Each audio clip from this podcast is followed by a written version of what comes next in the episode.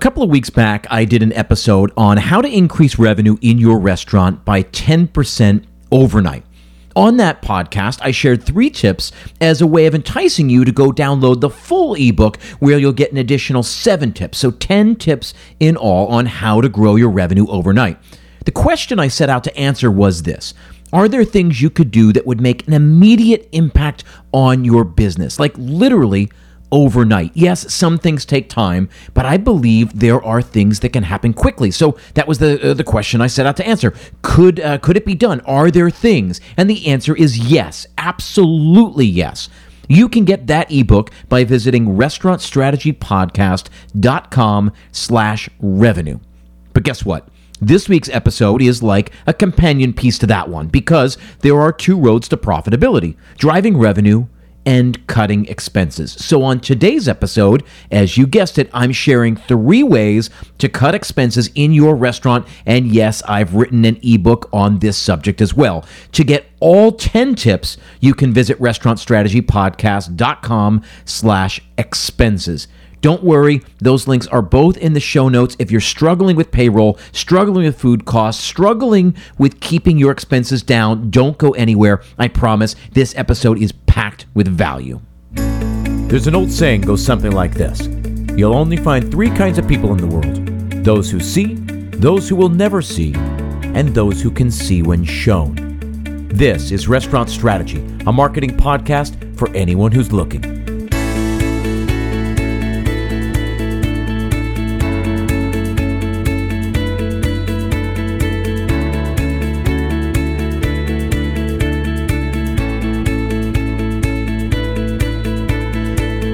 Hey everyone, thanks for tuning in. My name is Kip Kolb, and this is Restaurant Strategy, a weekly podcast all about helping chefs and operators build more profitable restaurants. Each week, we toggle back and forth between a monologue style format and an interview, but the goal is always the same to take complicated marketing concepts and make them both understandable and actionable. Why? Because, like I always say, information is only as valuable as the action it inspires. Now, this week's podcast is sponsored by Seven Rooms, a guest experience and retention platform for the hospitality industry. From neighborhood restaurants and bars to international multi concept hospitality groups, their data driven platform empowers operators to build more profitable direct relationships, deliver exceptional experiences, and increase repeat visits and orders. With a full suite of products, including reservation, waitlist, and table management, online ordering, review aggregation, and marketing automation, Seven Rooms is the perfect choice for helping you gain a 360 degree view of your guests, both on and off premise. Book a demo with Seven Rooms today and receive an Amazon gift card for $50 simply by booking the demo. Email hello at try7rooms.com with restaurant strategy in the subject line.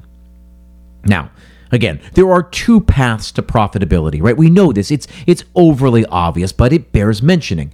You drive revenue or you can cut expenses.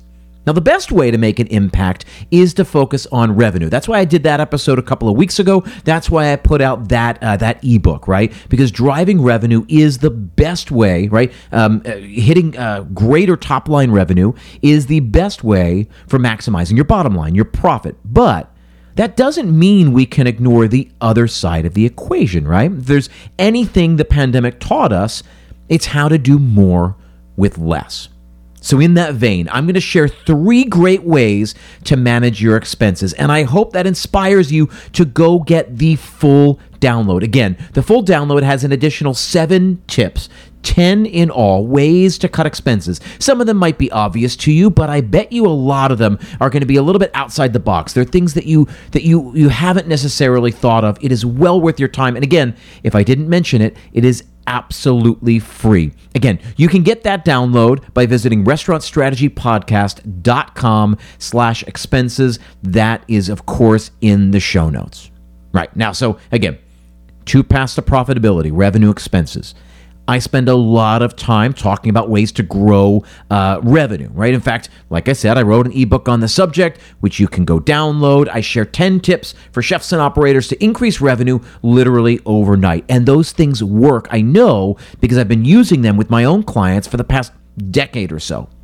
In an effort to help the listeners of the Restaurant Strategy Podcast, I thought I would take the time to put together another ebook, right? So this is a companion piece to that first one.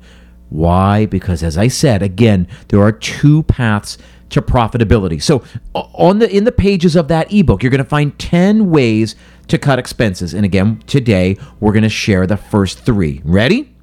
Let's get to it. Number 1, cost out your entire menu.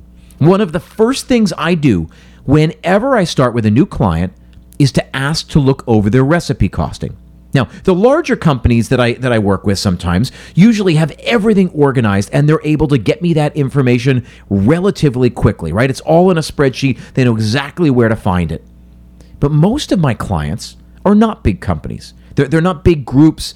They're small, independent restaurants. I, I work with, you know, uh, privately held uh, restaurants, and they're often family run, uh, and, and they've never thought about things like costing out their menu before. This is the beauty of what I do as a coach as a consultant, as a as a podcast host, is that I've been doing this for 20 years. I've worked with dozens and dozens of restaurants, and so I've I've gotten to peek behind the curtain. I've learned systems and procedures, and I've seen the way that that really successful restaurants work. So now what I do is I take all that, I steal it. It's in my bag.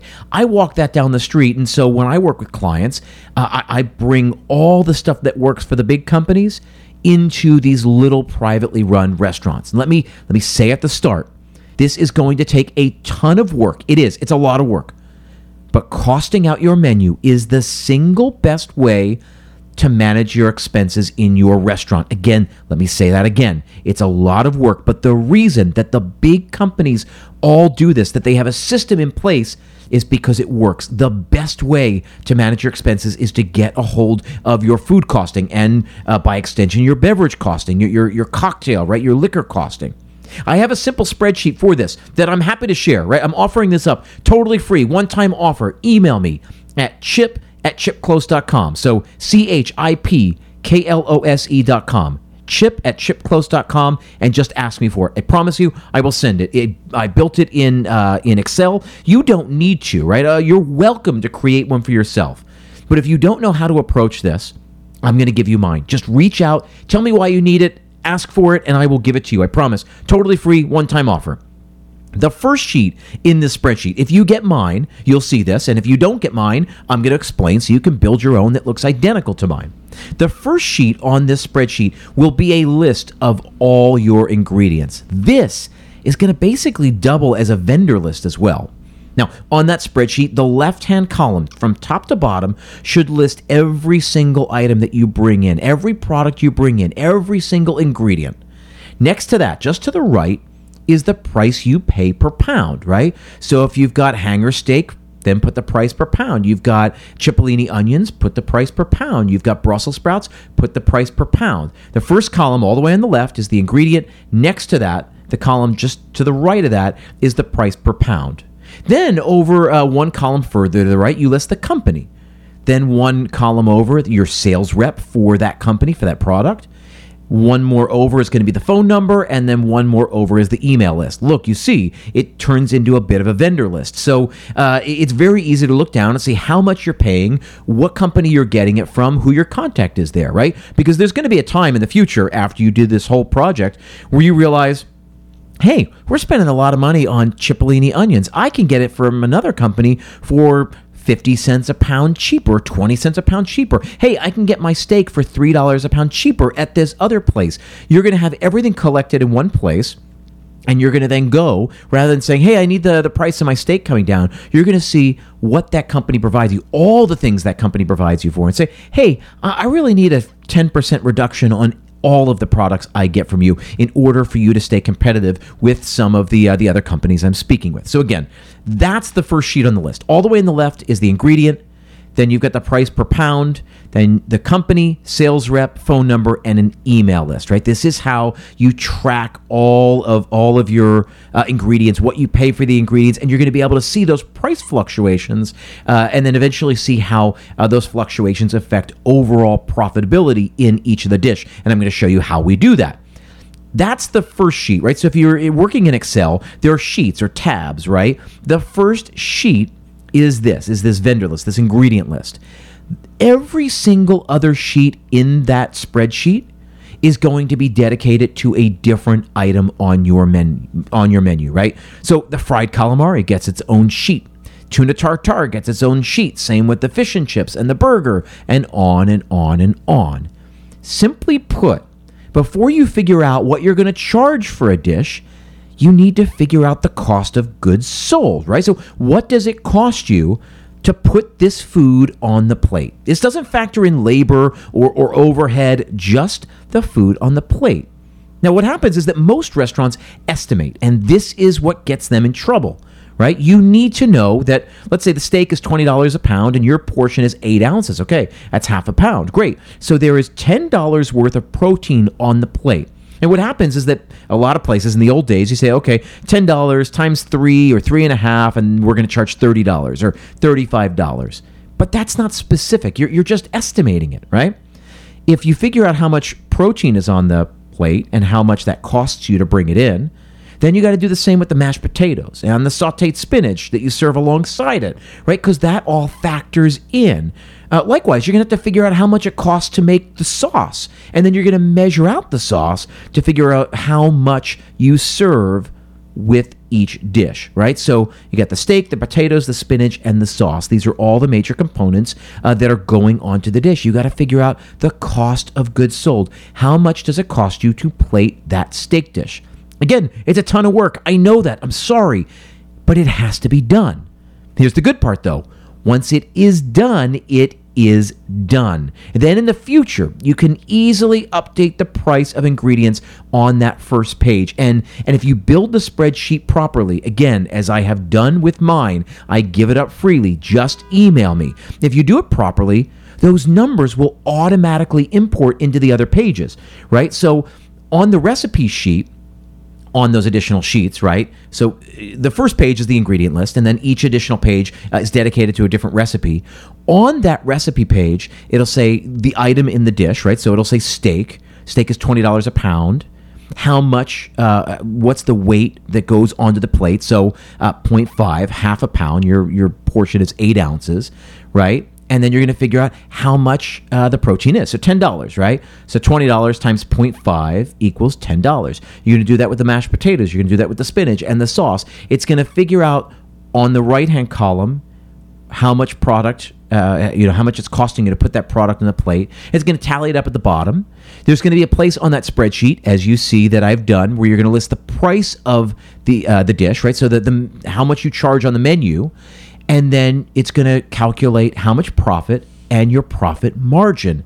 This is super, super important. And if you do it right, right? So if you know that spinach, right, on the first page, uh, I update the the I get my uh, delivery, I update the invoice, and I update this. Uh, this first page, and I say, "Oh, spinach just went up forty cents a pound." I update that, and it automatically uh, populates every single recipe throughout your spreadsheet. So you don't have to do it. You don't have to go by hand. You just update spinach in one place and it automatically updates all of your recipes, right? And then you got to tab through and you got to look through and say, okay, is there anything where I need to adjust the price, either raise it or lower it, right? This is how you do it. But if you do it right, it's going to save you work in the long run. It's a lot of work up front, and I get it, but it's going to save you work uh, in the long run. The individual recipes then will show you again your margin and the profit, the real dollar profit, how much money you make every time somebody orders that dish. Take a week. It's going to take you a week of dedicated work to do this. If you don't do this already, you have to do it. Take this week and do it, and I promise you will see a huge change in your overall profitability. That's the first one. That's tip number one. Tip number two look at profitability shift by shift, right? So, yes, We want to find ways to build downtime business. I talked about this in the other ebook, right? How to drive additional revenue is to not look at the busy weekend nights, but to look at your Mondays, your Tuesdays, your Wednesdays. Figure out ways to drive downtime business, right? But sometimes, sometimes the simple answer is just to close for the shift. Now, I was speaking with Josh Kopel uh, about this on the Full Comp pat, uh, podcast. Uh, I was uh, fortunate enough to be a guest on the show, and we were talking all about this. And he said, you know, uh, we spend so much time as operators figuring out how to get butts in seats, how to, you know, how to build downtime business that I it took me so long as an operator uh, to realize that I was asking the wrong question. Sometimes the question is not how can I get more people in here, but the the real question is whether I should be open in the first place, right? Oftentimes, if you just shut for a Monday, for example, and this is what Josh was saying, those patrons will usually just plan to come join you another night of the week. The loss in revenue on that Monday that, let's say, you decide to close is fairly minimal in actual practice. And the savings on payroll and utilities on that night actually makes it more than worth it because, again, those people, or a fair amount of them, usually end up joining you another night and, and make those nights more profitable because, again, you've already uh, got all the payroll and all the utilities to just open on a Tuesday night or a Wednesday night. So uh, if you get an extra five or 10 covers in, uh, all more power to you. Now remember, it's really important. There are no rules dictating when you have to be open. If you have unprofitable shifts throughout the week and it is trending in the same direction over and over and over, simply consider the idea of, of closing for those shifts. There may be other uses of the space that you've not yet considered, um, like renting it out for a pop up or or something else entirely, or maybe you just choose to keep it dark, and and that ends up being uh, better in the long run than trying to struggle through and, and, and run a and run a shift that's going to operate in the red week after week after week. I'll share the third tip in just a moment after a word from another one of our sponsors. The most successful restaurants take brand and design very seriously. That includes aesthetics like architecture, lighting, and music, all the way down to silverware and plating. But a restaurant is nothing without the people that make it come alive. And so the natural question is how do you dress your staff? How do they look? Stock Manufacturing has been crafting premium apparel since 2012 and are consistently called upon by Michelin star quality restaurants for their expertise. With Stock, you get the best of both worlds all the style of retail with the price, continuity, and customer service of a traditional uniform vendor. They offer an assortment of everyday items that are ready to ship with no minimum order quantity and can make these items stand out with small custom touches like embroidery, hats, and pins. They can also design fully custom uniforms from the ground up to complement your restaurant's brand, decor, and environment. They're offering a special promotion for listeners of the Restaurant Strategy podcast wholesale pricing on all in stock products, plus 50% off all design fees for fully custom uniforms. Visit stockmfg.co slash kip to get started. Again, S-T-O-C-K dot co slash C-H-I-P. As always, that link is in the show notes. Finally, then, we come to the third and final tip that I'm sharing on today's episode. I will remind you, of course, that the full ebook, which you can go download, restaurantstrategypodcast.com slash expenses, that full ebook has 10 tips that I'm sharing. Uh, this podcast is just about the first three. I am enticing you uh, to go get the full thing. It's totally free. Just go get the download. Number three, the third tip I'm sharing today is watch out for top heavy payroll. Now, I've spent a great deal of time working in fine dining, and, and I'm watching a lot of operators actually struggle with this right now. Over the pandemic, they learned how to do more with less, and yet it frustrates me because they haven't applied those lessons to the new normal, right? Now, in the old days, uh, the old days of having a GM and an AGM, plus a service director and a bar manager and a wine director, three floor managers, two SOMs, it's all over. In order to maintain profitability, you have to require more from your team right? So your GM may have to double as the wine director. Your AGM might also be the one to oversee service. The wine director may also manage the bar program, and instead of sommeliers, you may simply need to invest in wine education for your servers.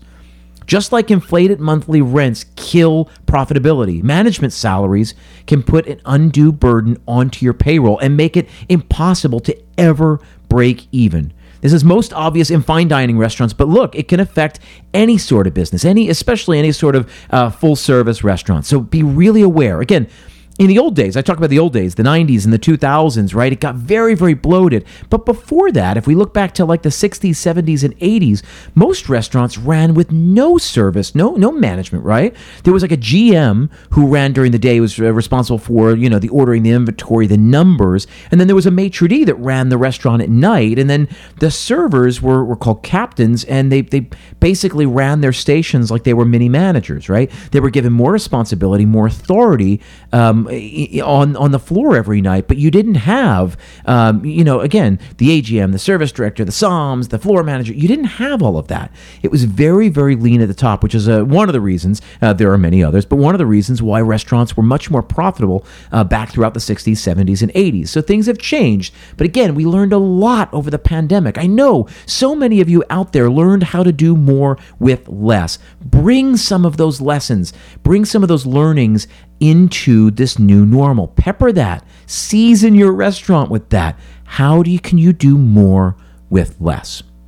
Now, as I mentioned at the top of this episode, again, there is an ebook. It includes all 10 of these tips for cutting expenses. Uh, these three are good, but they're not even my favorites. They are just the first three. Again, go download the ebook today, restaurantstrategypodcast.com slash expenses. You can download the companion piece also from a few weeks ago. Again, available totally for free. Visit restaurantstrategypodcast.com slash revenue.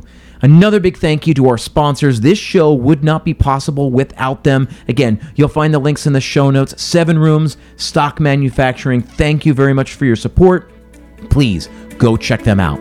Thank you again, everyone, for tuning in, for listening. I will see you next week.